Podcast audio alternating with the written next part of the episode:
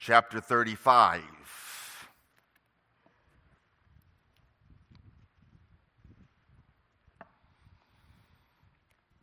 The wilderness and the solitary place shall be glad for them, and the desert shall rejoice and blossom as the rose.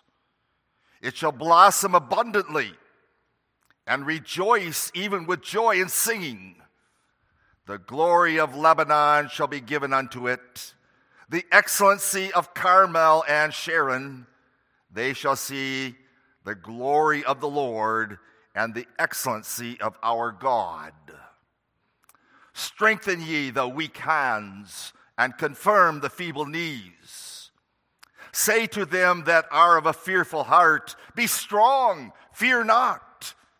Behold, your God will come with vengeance, even with God with a recompense. He will come and save you. Then the eyes of the blind shall be opened, and the ears of the deaf shall be unstopped.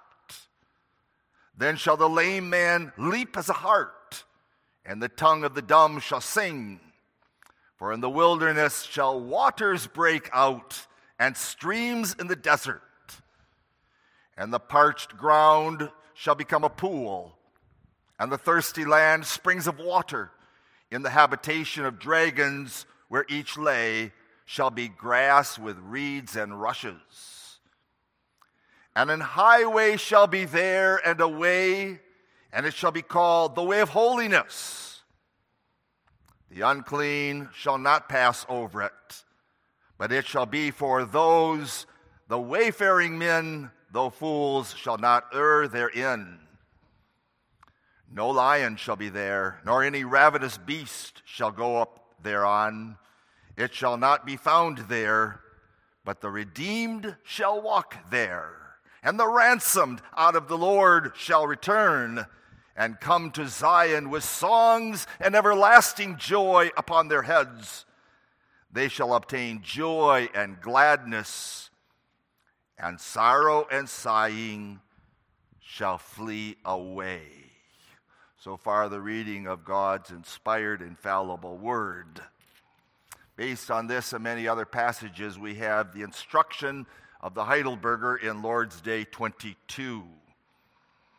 Only two questions and answers. Question 57 What comfort doth the resurrection of the body afford thee? Answer that not only my soul after this life shall immediately be taken up to Christ its head but also that this my body, being raised by the power of Christ, shall be reunited with my soul and be made like unto the glorious body of Christ. Question 58 What comfort takest thou from the article of life everlasting? Answer that since I now feel in my heart the beginning of eternal joy, after this life, I shall inherit perfect salvation, which eye hath not seen, nor ear heard, neither hath entered into the heart of man to conceive, and that to praise God therein forever. Beloved in our Lord Jesus Christ, there's a hymn, the chorus of which goes, We're marching to Zion. Beautiful, beautiful Zion. We're marching upward to Zion, the beautiful city of God. And that's why I chose for our passage Isaiah 35. For we read there, don't we, that an highway shall be there, and a way, and it shall be called the way of holiness, where the unclean shall not pass over it, but it shall be for those, the wayfaring men, though fools, shall not err therein. So, boys and girls, just like we had a couple pictures this morning in our scripture passage of fields that are verdant or a beautiful building, a palace, tonight we have another picture. Can you see it in your mind? A highway, a smooth highway, a broad highway. No, no, no, not the one that leads to destruction but it is a broad highway, a smooth highway without anything preventing those that are on it there in the desert. Where would you expect a highway in the desert except everything is going to be changed? Because there will be no desert in heaven. There were deserts and wildernesses because of sin. And if you go back to Isaiah chapter 34, you will see there God's condemnation of Edom. Edom that comes out of Esau. While there is judgment for them, they will all be removed. No wilderness is up in heaven, but pools of water, springs of water, verdant land, roses blossoming. What a picture! There shall be a highway and a way, and it shall be called the way of holiness.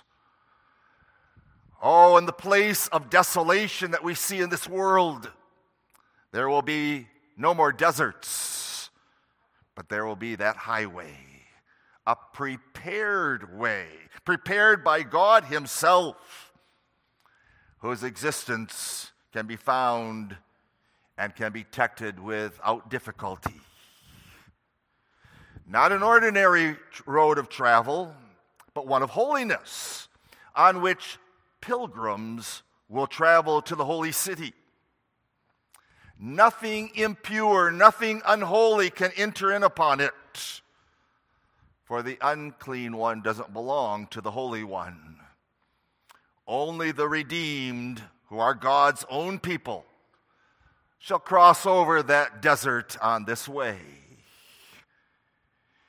And then in verse 9, while the desert usually was a place of a lot of dangerous animals, on the way to the heavenly city, there will be nothing to fear, but there will be perfect safety. No ravenous beast, none to tear or to devour God's people traveling there, delivered. All obstacles and hindrances will be removed from the land, and only the redeemed, the rightful heirs of the promises, will walk in that land. The redeemed are those delivered out of the hands of the enemy, namely sin and Satan and death. When will this prophecy take place? When, uh, that is, will it be realized and when will it be fulfilled? Isaiah sees into the future of the desolation of the wicked of Edom, chapter 34. And he sees into the future the glorious return of God's elect people from their captivity in Babylon. For, as the book of Isaiah really has the whole theme, Israel or Zion will be redeemed through judgment. All wickedness removed, nothing to fear any longer. There will no longer be, as we read in one of the verses there, feeble hands or knees that are feeble. What a day! What a day. We read in verse 10 that these redeemed ones are the ones who have been ransomed. And the ransomed of the Lord shall return and come to Zion with songs and everlasting joy upon their heads. They shall obtain joy and gladness, and sorrow and sighing shall flee away. Ransomed. The very term, boys and girls, points us to the cross of Jesus Christ, doesn't it? For you and I were in the bondage of sin, but a price was paid, a dear price was paid, wasn't it? The blood of God's only Son, Jesus Christ.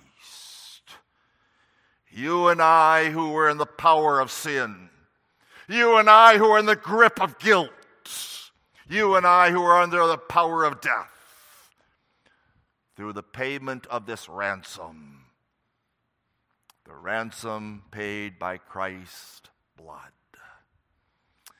Oh, the Old Testament saints looked forward to that, a future of hope by way of types and shadows, didn't they?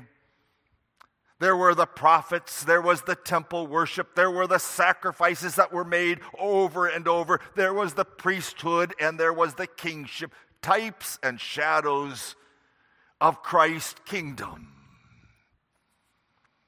A highway coming with songs to Zion,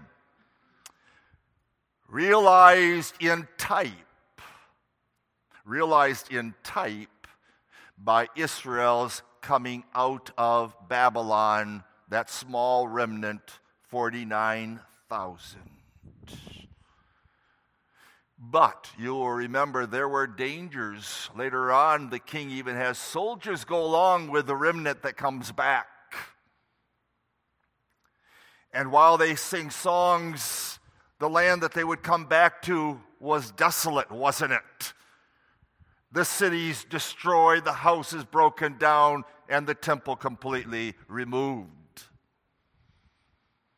They had to go through the wilderness and they get there, and yes, their arms are feeble and their knees are feeble for the work.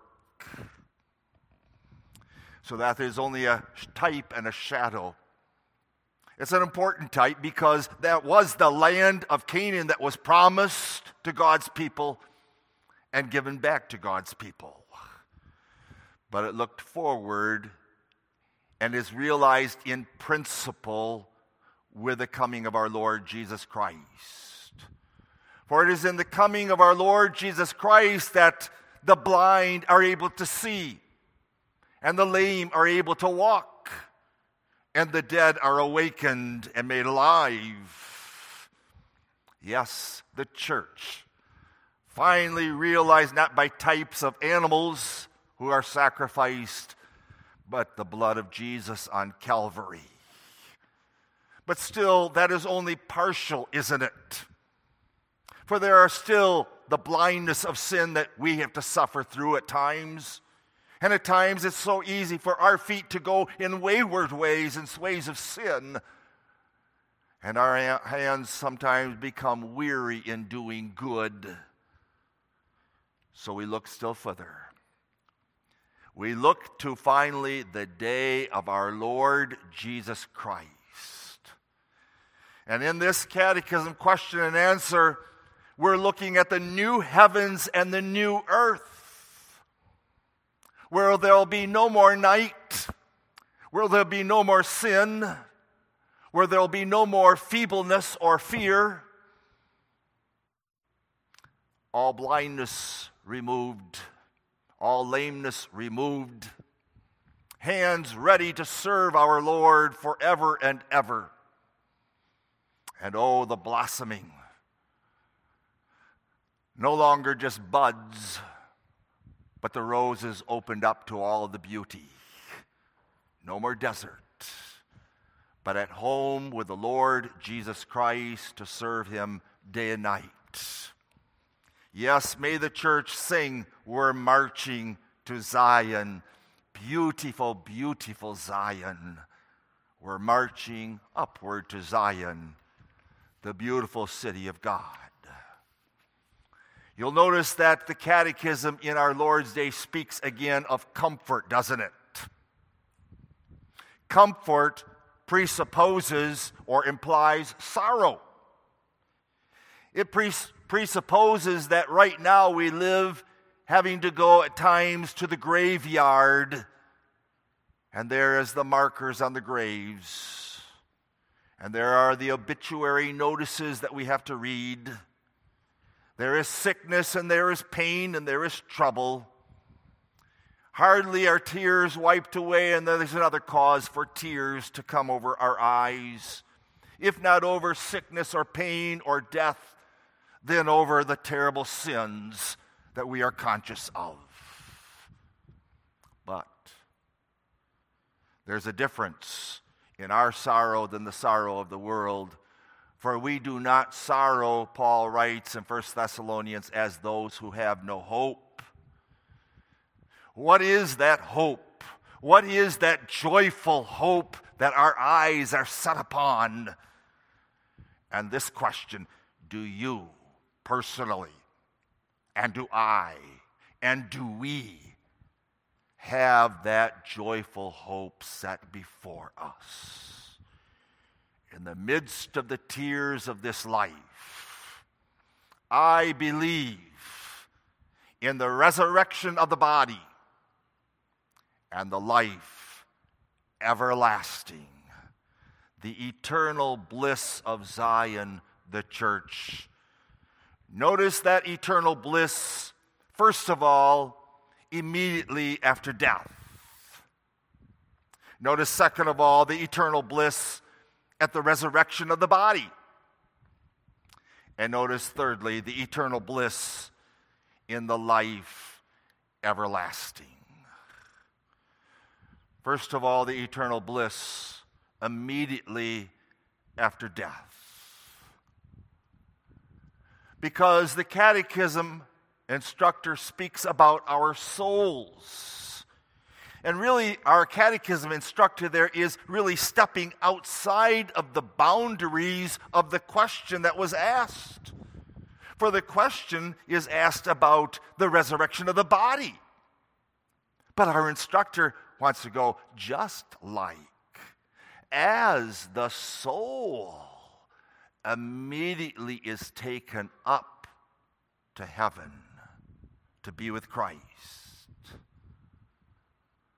We don't know much about the intermediate state, do we? The Bible doesn't speak a lot about that, probably because it'd be very hard for us to understand it, to understand how the soul can exist in heaven without the body.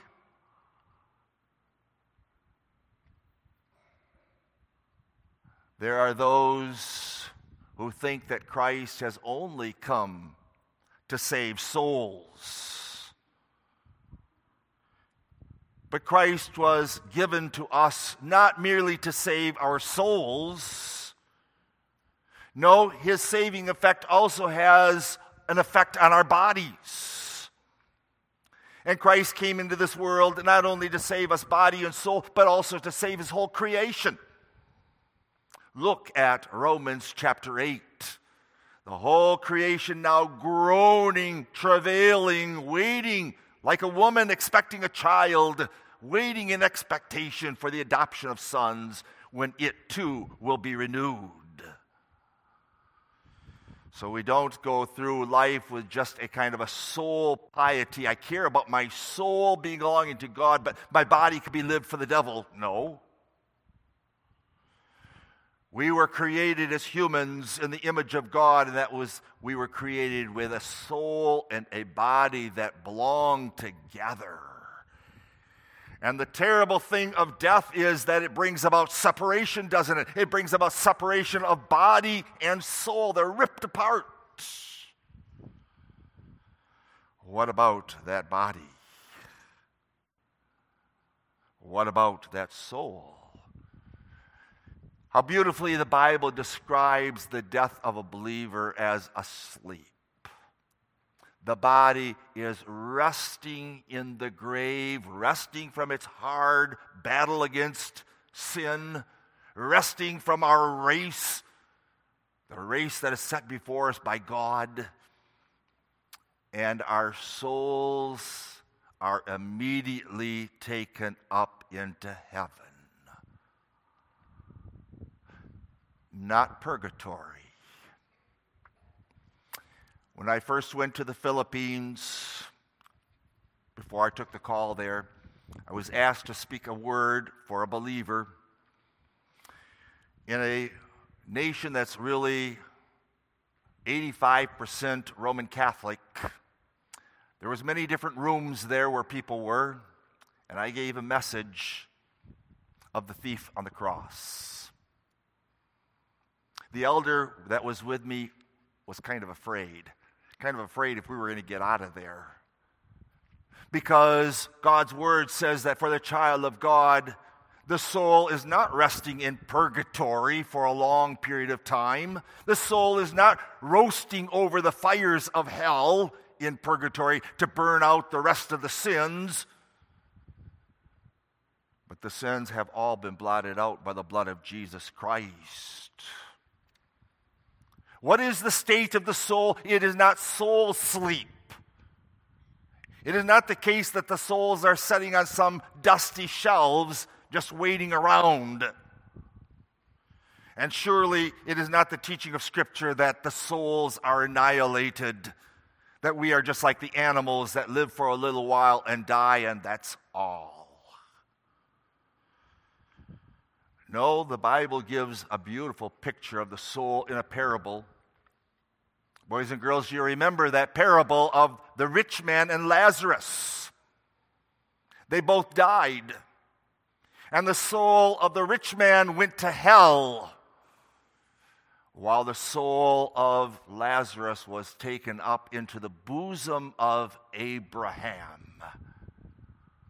And oh, that rich man cried out to Abraham from hell, Cause Lazarus to come and dip some water on my tongue, because that rich man was a wicked man who was now tormented in hell, while Lazarus is in the bosom of Abraham, enjoying the bliss, the glory of heaven. Now you say, well, but that's a parable. You have to be careful how much you try to take out of a parable. Do the dear saints up in heaven see those wicked people that are down in hell? And probably not. Who'd want to look at that picture? Rather, they want to experience the glory of being with Christ Jesus in heaven. But if you don't want to take it from the parable, then let's go back to Jesus' word to that thief on the cross. His whole life lived in sin, rebellion. But he turned to the Savior. He saw the Savior there on the cross, and he said, Here's his prayer Remember me when thou comest to thy kingdom. And Jesus did not say, Someday, someday, but rather Jesus said, Today thou shalt be with me in paradise.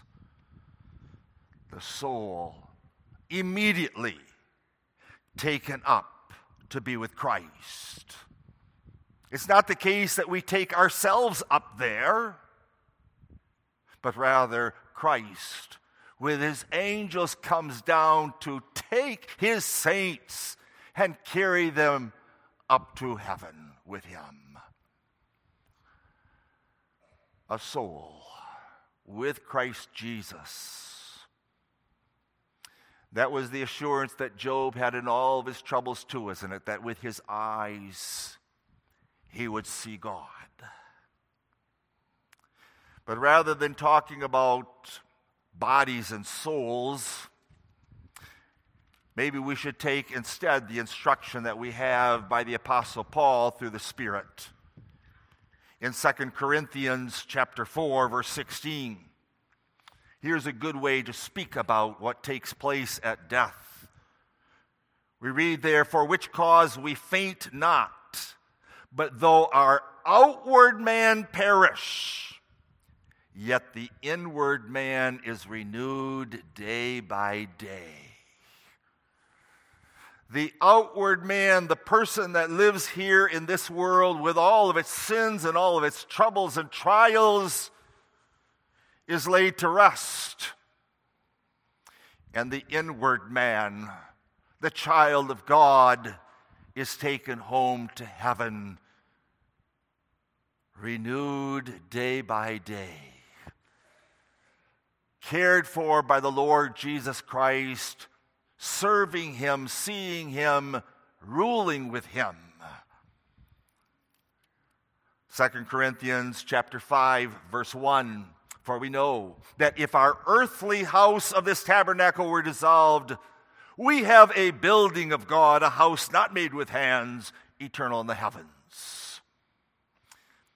Now we don't know exactly what that house that building of God that house not made with hands is all about. There are those who say we're going to be given a temporary body there. I don't believe that. Because if we were given a temporary he- heavenly body there, who would need that body that's laying in the grave? But God provides. God provides somehow for the souls of his saints that have been gathered now for some 6,000 years. The souls of the saints are with Christ Jesus as Paul says, which is far better than being here at home with Christ. That's the eternal bliss.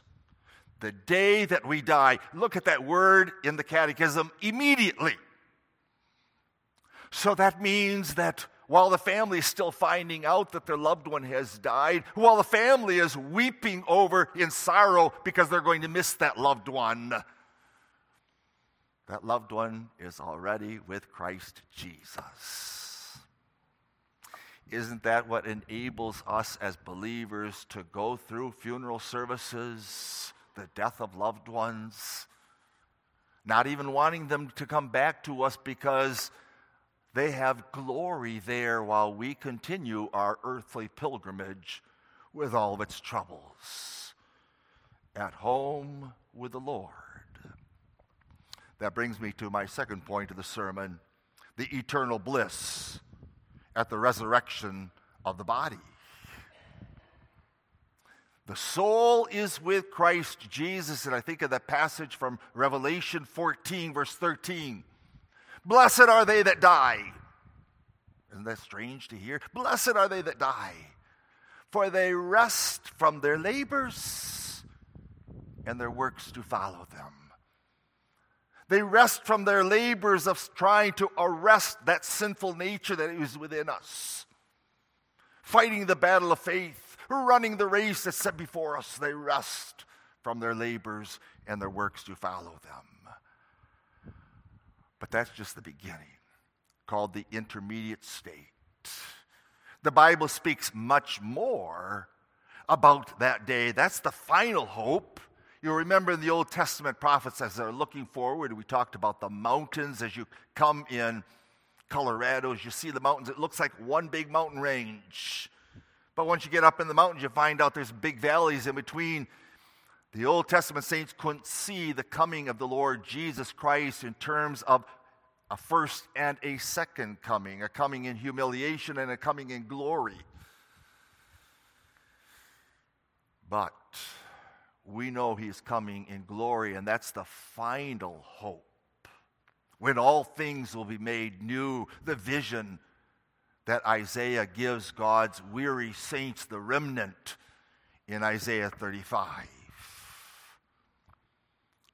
The body will be raised, incorruptible.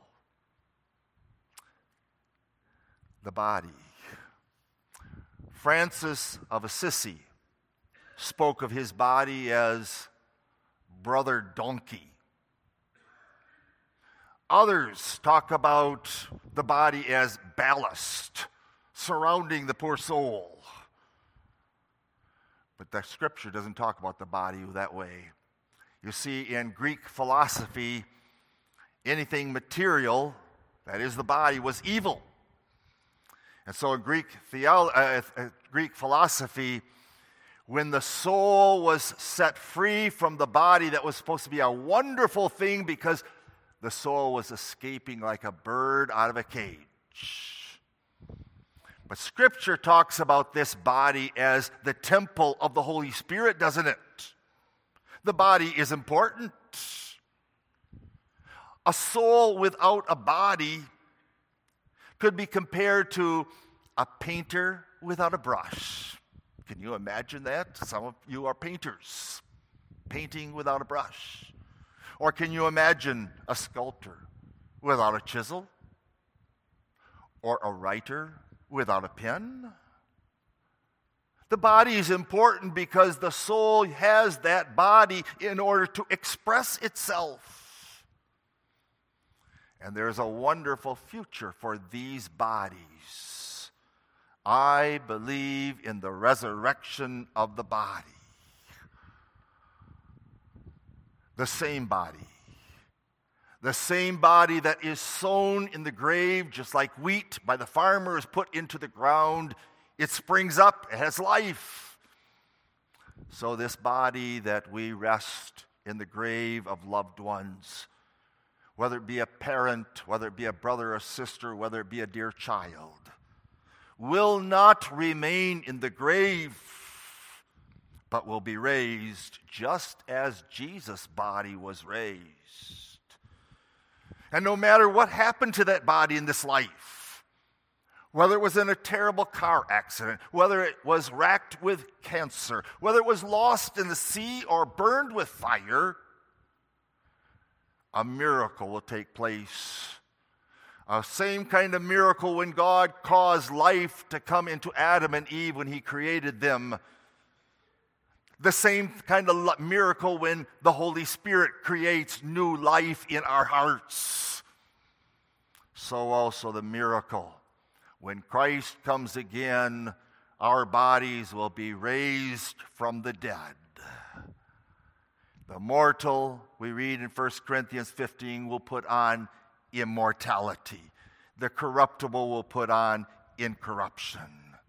The natural, what was sown a natural body that belonged to this earth, will be made a spiritual body that dwells in the new heavens and the new earth. I believe in the resurrection of the body. And that is why, isn't it, why we treat these bodies carefully in life and also in death? Abraham found a tomb for his precious Sarah so that she could be buried, waiting for that day when there will be a resurrection. And so also we treat the bodies carefully at death. Sometimes you will hear people say, well, that's not really so and so, the loved one that they're talking about. She's up in heaven. That's wrong. That body belongs very much to that person that we loved and we cared for, just as the soul is. But that body is resting there, and so we put it in the grave with hope joyful hope when the trumpet sounds, these bodies will be raised incorruptible, raised to life and joined again with the soul on the last day. Oh, there are many that laugh and deny that truth of God's word, don't they? In Jesus' day, there were the Sadducees, there, there, there were the Epicureans who believe that you live here just for a little while, you eat and you drink, and then you die, so make the most of your little life here. Still, others today think that, well, no matter whatever happens when we die, ah, we're all going to have a wonderful future ahead. But that is not the way the scriptures talk about it, and I'm going to get to that in the third point because it is the new life that we have been given in this life, which is a life everlasting. It's not something completely new. Life. Raised up from the dead, both the righteous and the wicked. Now, why would God want to raise those wicked people up? When the wicked die, and let us be warned by this, when the wicked die, they will meet their Maker. And immediately their soul will go to hell. and their bodies also will be raised so that body and soul they will exist in the torments of God's wrath remembering all the things that they have said and done against our God in his Christ what a terrible thought that is but the righteous they also will be raised their bodies joined to their souls so that body and soul we may enjoy Christ Jesus. That is what heaven is all about, isn't it? Hopefully, you're not trying to live the best life possible because you just want to get to heaven. But we live our lives, we purify ourselves as He is pure because we want to be with Christ Jesus, which is far better. The moment unknown. There have been many who have tried to predict. They say, well, no, we don't know the hour, but we can tell you what the month and the year is going to be. Oh, foolish people.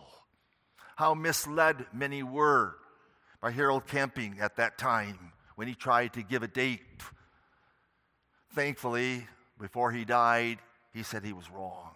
He confessed his error of trying to have this kind of knowledge. We don't know when, but we know it is sure.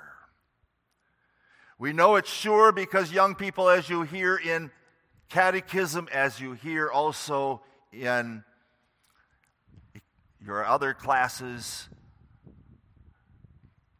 there are signs. Signs in nature, signs in the church, signs in society,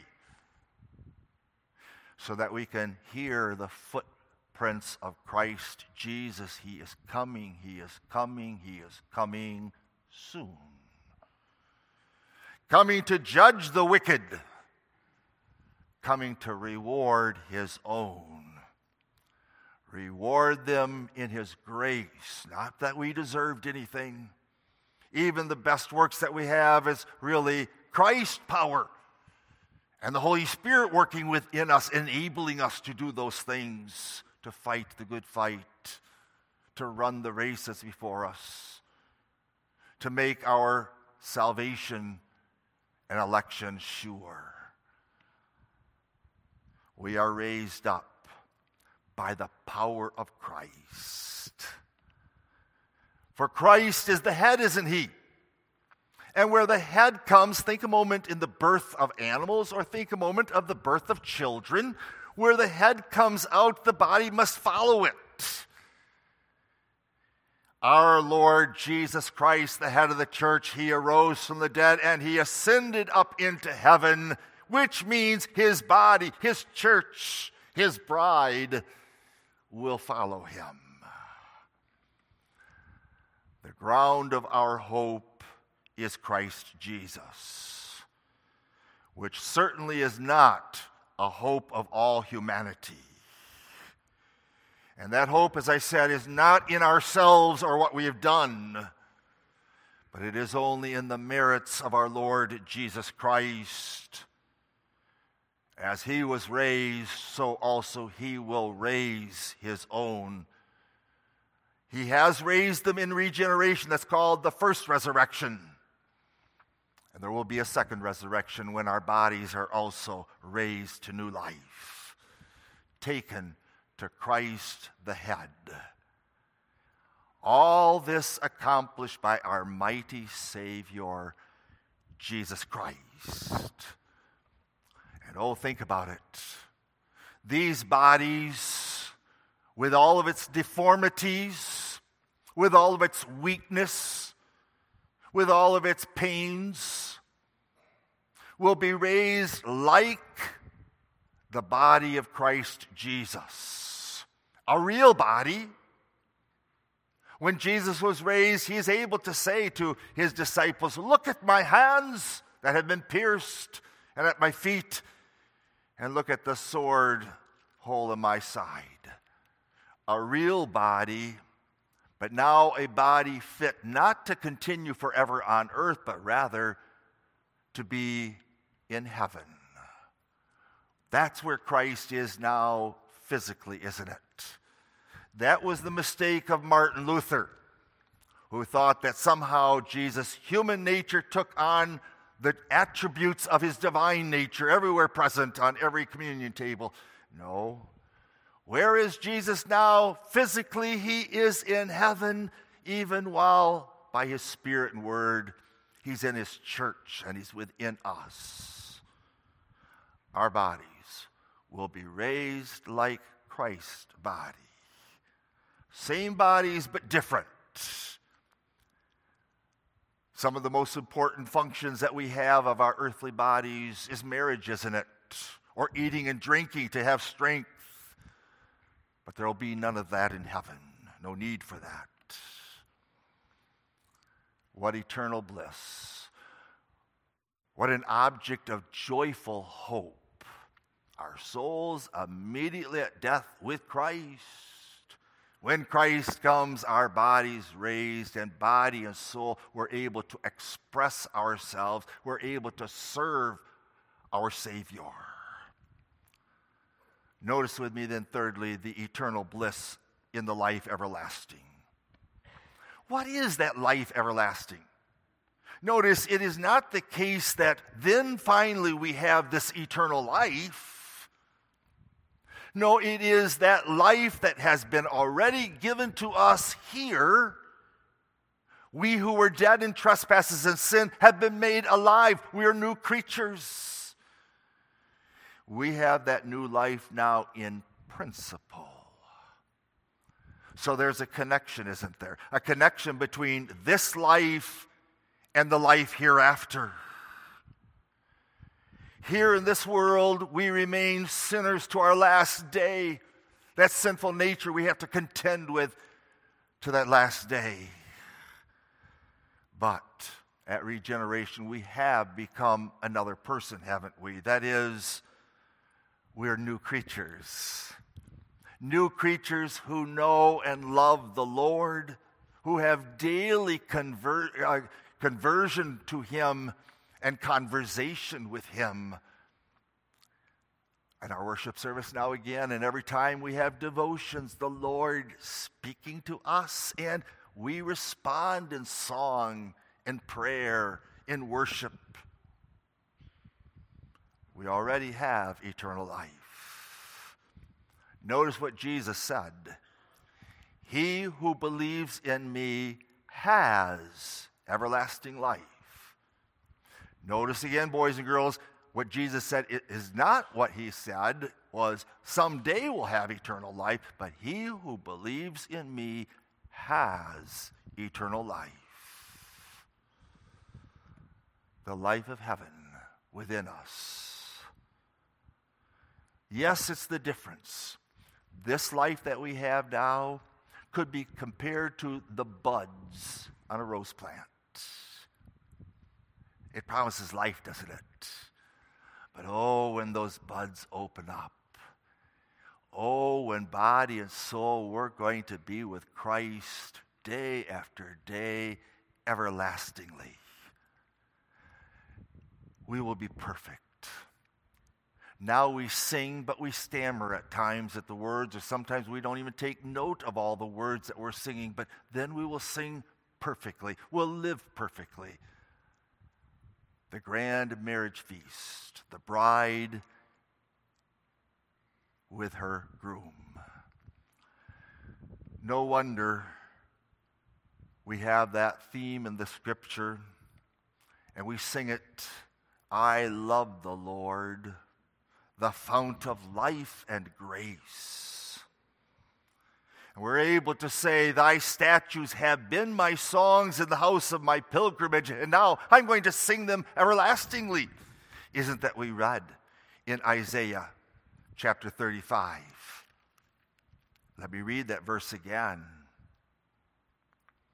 And the ransomed of the Lord shall return, and they will come to Zion with songs and everlasting joy upon their heads they shall obtain joy and gladness, and sorrow and sighing will flee away.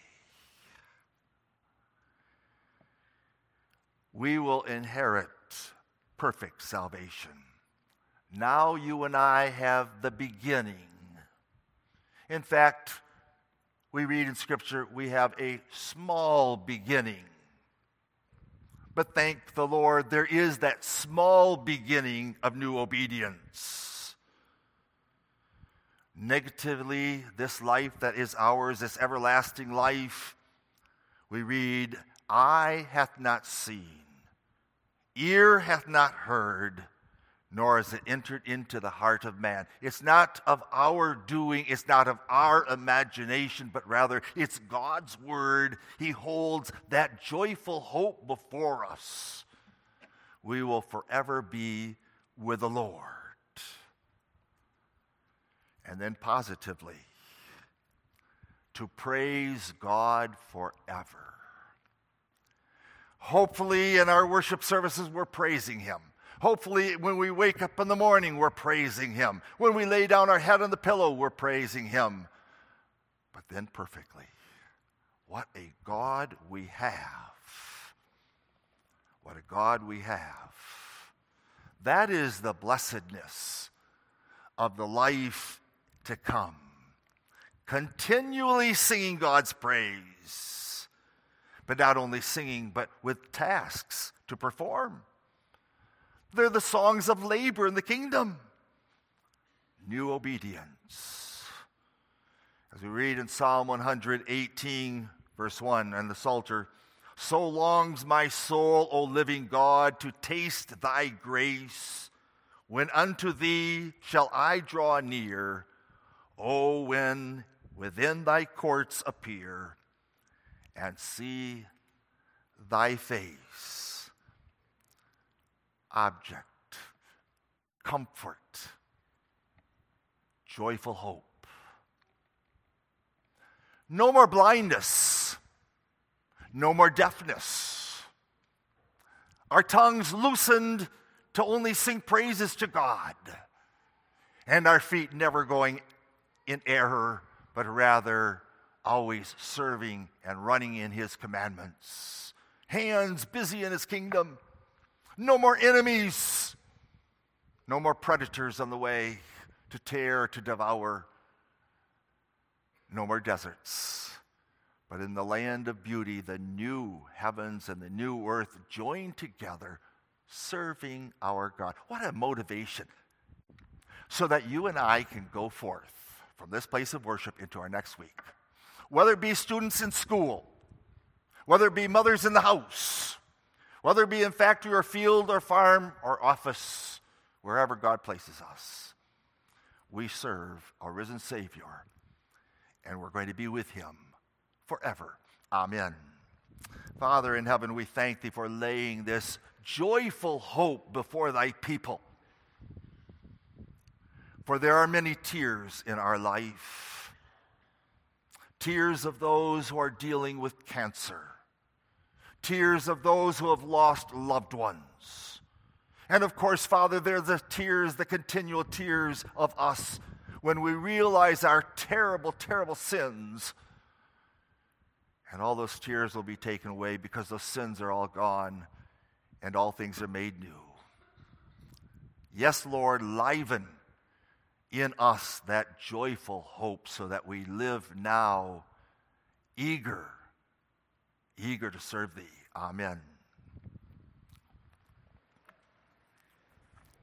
Let's turn in our Psalters to number 424.